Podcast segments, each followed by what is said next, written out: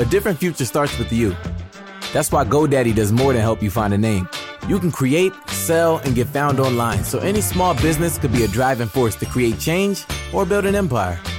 We know old ideas aren't cutting it anymore, so we're calling for a new generation of thinking, your way of thinking.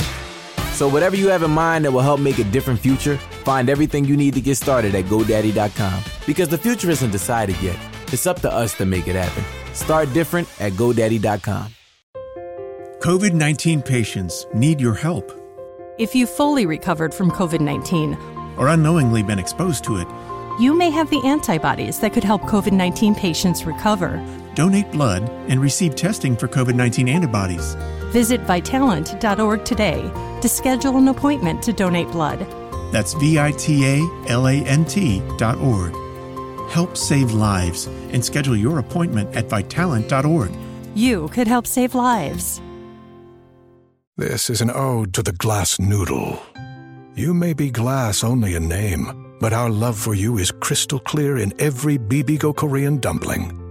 Your tantalizing texture tickles the taste buds, and while you are see through, the world can't help but see you. The glass noodle, one of many obsessively crafted ingredients in every plump and juicy Korean dumpling from Bibigo.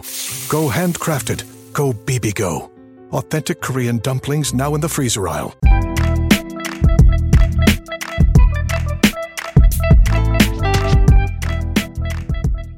Hi there, I'm Mark Reed Edwards. Welcome back to Confessions of a Marketer. We have the founder of Right Side Up, which you can see at rightsideup.com. It's a collective of growth marketing specialists that have helped 200 plus venture backed tech companies hit their goals. We can go into who those companies were during our chat. Anyway, we have that founder, Tyler Elliston, is with us. Tyler, welcome. Thank you. Thanks for having me. Can you share your background and what you're up to with uh, Right Side Up these days? Sure. Yeah. So, really, for the last 15 years, I've worked exclusively with tech startups in one of two roles. Either I've been founding them or helping to found them, or I've been leading customer acquisition. And so, you know, my job has really always been to invest a dollar and try to get $2 out. In both of those roles over all of these years, I've leaned on a lot of agencies, some of which, as you would imagine, are really good, others not so much. But there were always things as an in house marketer or founder that frustrated me about the agency experience. So, four years You're ago, the only one. You're yeah, only one, yeah, right? exactly. Yeah. And so, so about four years ago, um, I had been freelancing, and I was sort of looking at the agency model and thinking, "Gosh, if if there was a different model that was more appealing to founders, in-house leaders like myself in those past roles, that could get really, really interesting." And so, Right Side Up is my effort to do that, to provide external marketing support but through a structure that's more compatible with the needs of early to mid stage tech companies. And as you mentioned, we've had the opportunity to work with a lot of great companies, which I can share some of those. Yeah, it's an interesting concept. And I've heard that term a couple of times lately collective. You know, it used to Mhm. be something that you'd hear Haight Ashbury in the 1960s, right? Yes. But it really kind of makes sense for today's world where everyone's distributed and there's a lot of freelancers and contractors who have specific skills that maybe if you did have an agency you wouldn't need 100% of the time but maybe you need strategy one day you need creative the next day it just makes sense to kind of have a collective Exactly. There's, um, you know, when we kind of looked at the agency model of what was the good agencies, what was so good about them, it really came down to the talent. The talent is the common denominator. And so, you know, we wanted to build a company around A plus talent.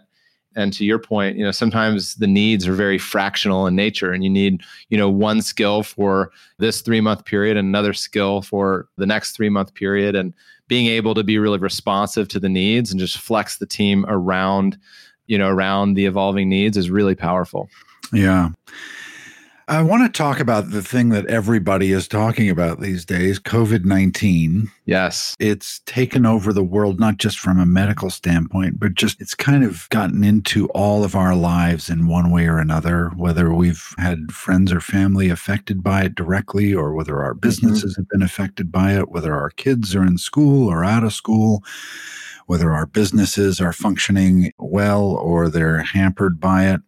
I'm interested in what it's been like working during COVID 19 for you mm-hmm. and how have you and Right Side Up fared in the past seven months or so? Yeah, it's a great question. We've done all right. I think, like a lot of companies back in late March, we I'll speak for myself. I was very nervous. You know, yeah, it was trying the club. Yeah, it was very unclear what was happening. You know, we knew every every company we work with virtually was meeting with their board, evaluating how to respond to this. And I think the short answer to your question is we're anchored by diversification, and that proved to be very valuable for us.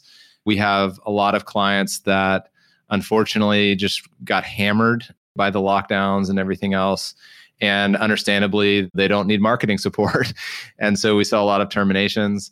There are other companies that we work with that everything moving online really benefited them, and they were begging for as much resourcing as we could provide. And then there were a lot of companies in the middle, and those companies, some of them were making cuts just for out of a sense of fiscal responsibility, not really seeing around the bend. And then and then others were a bit more aggressive. So that was sort of the initial, you know, that was sort of the initial hit. Since then, we've seen a really strong recovery, really since June. And I think the companies that were really thriving, a lot of those are still thriving. A lot of the companies that were sort of in the middle bucket where they they weren't actually negatively impacted in their business, they just were being cautious. A lot of those companies are now being a lot more aggressive, actually. And then of course there are some companies that are that are just gone. Yeah, have you seen COVID-19 accelerate the digital plans of some of your clients? Absolutely. Even like the native digital companies, like if I look at Stitch Fix, you know, mm-hmm. has this accelerated the way they're thinking about their market? they're already 100% digital, right? Mm-hmm. They're a direct to consumer company, and a few of your other clients are. And I'm just interested in whether it's caused, it's obviously caused a change of thinking for companies that were not native digital. Yes. But I'm just interested in whether it's it's enabled a native digital company to kind of expand its thinking and approach things slightly differently. Uh, do you understand where I'm going with that? I do. Yeah. Yeah. I think there's certainly those that are not native, like in ecom, for example. We saw a lot of brands that were selling through brick and mortar that immediately were like, wow, we need another distribution point. We are now going direct to consumer on our website. And now we are going to Amazon and so we saw the most significant acceleration was in CPG expanding distribution points. To your question, yes, and sort of the digitally native brands too, but I think that's less consistent. I mean, there's certainly some digitally native brands that saw acceleration for one reason or another and they are doubling down you know there are some that it's it really feels like a land grab right now yeah um still I keep, other... I keep thinking I'm going to wake up some morning and you know target has bought uh, rather amazon has bought target or something like that you know that this opportunity that has presented itself in a strange way through covid-19 will kind of remake certain markets.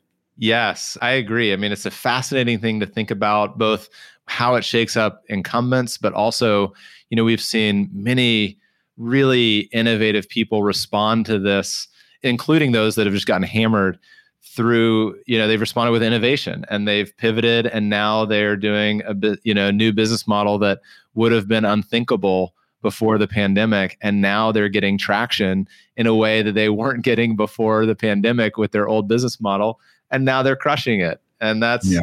that is so encouraging to see you know people respond and find their way towards opportunity if you've recovered from COVID 19 or unknowingly been exposed to it, you may have antibodies that could help COVID 19 patients. Donate blood and receive testing for COVID 19 antibodies. Visit vitalant.org today. Yeah, so let's continue the discussion about COVID 19. And this year, with COVID 19 and social unrest and mm-hmm. economic problems, how should companies think about managing demand for a product or category in the future? Knowing that things like this can happen and how markets can shift so quickly and lead to an almost instantaneous change in product market fit. Things yes. that seemed really logical in February here in late October of 2020 when we're talking don't necessarily work, right? So, right. how can you, even though the product or the category may be valid, maybe the approach to it wasn't right. Mm-hmm. So, how can you manage something like that? Yeah. Well, I think, you know, one of the things you just mentioned in that question, I think is really interesting and insightful. The, the idea that product market fit can actually shift on a dime. I mean, that, that in and of itself, in my view, is pretty novel concept there are very few things, very few exogenous variables, you know, external to the business that can fundamentally shift that. It's historically been a, a pretty stable thing. So I do think it's unprecedented. Yeah. I hope that there aren't many things that can do this, but I think there are a number of ways that we've seen companies respond so that they can be more so they can be more responsive both as covid plays out but also there are other things some of those things that we've seen are um, shorter payback periods on advertising, increasing cash reserves, changing their decision making processes to be faster and more responsive, just because it can ping pong back and forth quickly, reallocating headcount to agencies or freelancers versus FTEs. You know, I mentioned earlier with ecom, diversifying distribution channels. Certainly see diversifying advertising channels. So there are a lot of these things that I think different industries have kind of some are more applicable than others. Yeah. So let's talk about advertising, the cost of media. Yeah. I know a lot of businesses that were all over Facebook in March and April at the beginning of this, but maybe it's mm-hmm. not such a good value for them or even as affordable. What's the deal with that kind of media and the cost of it these days? Yeah, we definitely saw a CPM dip in the spring that did represent a great opportunity. And by and large, the CPMs have recovered robustly. And as we go into, well, we are in the election season, and and as we go to the end of the year, I don't think CPMs are gonna are necessarily gonna drop. But I think the bigger thing with respect to COVID is, yes, it's the cost of media, but also the conversion rates and click through rates. Every part of that funnel can be really significantly impacted. So back in late late March, early April, you know, we had clients that yeah, they were taking advantage of the lower CPMs, but because of that shift in product market fit that you referenced, their conversion rate was like 4x right. where it was before and their click-through rate was double and and so when you look at a CAC customer acquisition cost, you know, we were seeing in some companies literally a 75, 80% drop. But that was really driven by every step of that funnel. There were other brands that, even with a CPM drop that's really notable, even that's not enough to even maintain CAC because conversion rate was really impaired. And so, you know, I think for most of the last few years, Facebook CPMs kind of track overall value. And when value is good, CPMs are tending to go up. And when value is lower, they tend to go lower. And then we have these shocks that temporarily just throw it out of whack. And you can either have tremendous value or little value. It's the very definition of a marketplace, isn't it? Yes, exactly. Yeah.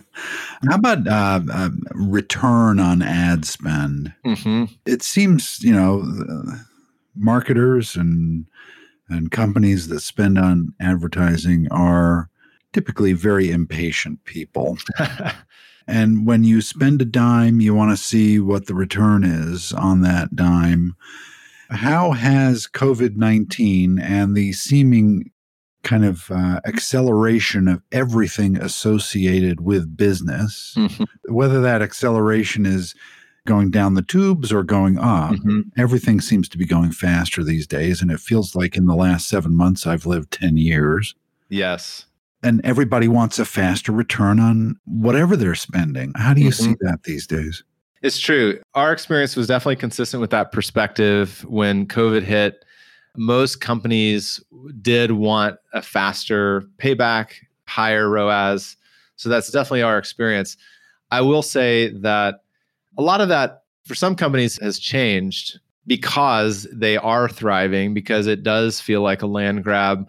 There are companies that have become a lot more aggressive. And i i say this obviously recognize my background. I'm a growth marketer. I'm i'm on the aggressive end of the spectrum you know in the room with the cfo i'm the one saying like why can't we do a one year payback? Why not 18 months on a profit basis but certainly that instability that we talked about of the idea that something external could really shift your retention and therefore your lifetime values that has understandably made a lot of companies say okay maybe maybe of 18 months it's 12 months. Maybe instead of 12 it's 6 maybe it's like first order payback in ecom. But i would maintain my position as a growth marketer I would argue that if a customer is worth $100 to you and you push your CAC target down to $20, I would argue that it is it is nearly as big a mistake to give up all the customers that you could get for 30, 40, 50 dollars and still have a 2 to 1 ROAS as it is to be aggressive for a month or two and be a little bit over your target. I just think under the sort of over conservatism can be a real a real detriment if you're in a competitive space that's growing quickly. I'm old enough to remember I worked at a dot com 20 years ago, mm-hmm. and I don't think we could calculate our customer acquisition costs. yeah, even the most aggressive growth marketers that probably shouldn't get back there. No, it was like, well, we've got this much in the bank. Yes. Right. So let's spend as much of it as we can. Yes. Yeah. And at least it feels like maybe there's a bit of a bubble, but it doesn't feel like that to me, at least. I agree. I agree. I do feel like even the most aggressive companies that we work with, they're still anchored in a data driven model that has buy in from from a CFO or finance team that is prudently looking at their cash position and when they can reasonably raise money and it is rooted in real incremental return, which I think is a good anchor. And we have that lesson behind us, right? Yes. So we all know how that ended and it didn't end well. Correct. So at some point in the next year, two years, COVID 19 will kind of fade away when maybe we get a vaccine and I'm up. yeah, it does, doesn't it? I mean, I'm I'm yearning to get to go out and explore the world again and see family members I haven't seen, and I'm sure you are, and everybody yes. out in the listening audience is. But right now, it's just not practical. Yes. But I'm optimistic about the future. I guess that's why I do what I do for a living. And because if you're not an optimist as a marketer, you're not going to be very successful. Mm-hmm. And so let's put our optimistic hats on and think about the future and the post pandemic world. What do you see as a growth marketer, mm-hmm. as a human being, as someone who's helping um, companies like Stitch Fix and DoorDash and so forth? What do you see in the post pandemic world? Yeah, I I'm optimistic as well. I think that's just the way that I look at things. But in this particular instance, I feel like really I'd go back to what I was talking about earlier, seeing people respond to this with innovation and sort of a dogged pursuit of opportunity, even when they got crushed by this thing. And so, will it look different? Absolutely. Which industries are thriving, which channels work, who's doing what, all of that changes. And yet, there will be new new beauty, you know, new successes that are born out of this. Yeah. And that is very encouraging and and I hope that the people that are professionally devastated by this, I mean, certainly I hope that as much of those industries and companies recover and to the extent they don't, I'm confident that there will be other other great opportunities. Yeah. It's good to be optimistic. I mean, you can feel that the sky is falling every day and maybe yeah. it is but yeah. but it's good to have a positive outlook i think. Yeah i agree. You know i um on a personal level i actually a couple of weeks ago got over covid myself. Oh good lord. And yeah my you know my wife and kids we all got it uh, including we have a four month old son and um, oh my word. yeah and we you know we've been terrified for since the beginning of this especially for our four month old son and understandably so. But I feel like getting to the other side of the sickness, and who knows exactly what immunity you know we have, but there's a glimmer of hope that like, okay, our four month old got this. He's okay.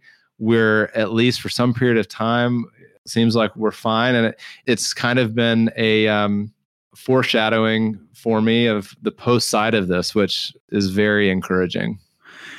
Yeah, well, I'm boy, I'm glad you're you're healthy, and I'm glad Thank your you. family pulled through. It's it can be uh, devastating for people of pretty much any age for a four month old to get it. My word, Yeah. that's that's uh, unfathomable. Yes, yes, but we'll get through it. Yeah, yeah, good. Well, hey, it was great chatting with you, and um, I must do it again. Maybe when there is a post pandemic world, we can get together and chat about what that world is actually like. That would be great. That would be great. Thank you so much for having me. Thanks, Tyler. All right. That was a great chat. All right, that does it for this week. Thanks for listening. I'm Mark Reed Edwards, executive producer, writer, and host of Confessions of a Marketer. Shep Salau is my producer, helping put together the shows every week. Annalyn Timball is my assistant, and she helps with guest relations and getting everything scheduled just right. Thanks, Shep and Annalyn. Confessions of a Marketer is a trademark of Podco Media Networks, and this episode is copyright 2020. Stay healthy and see you next time.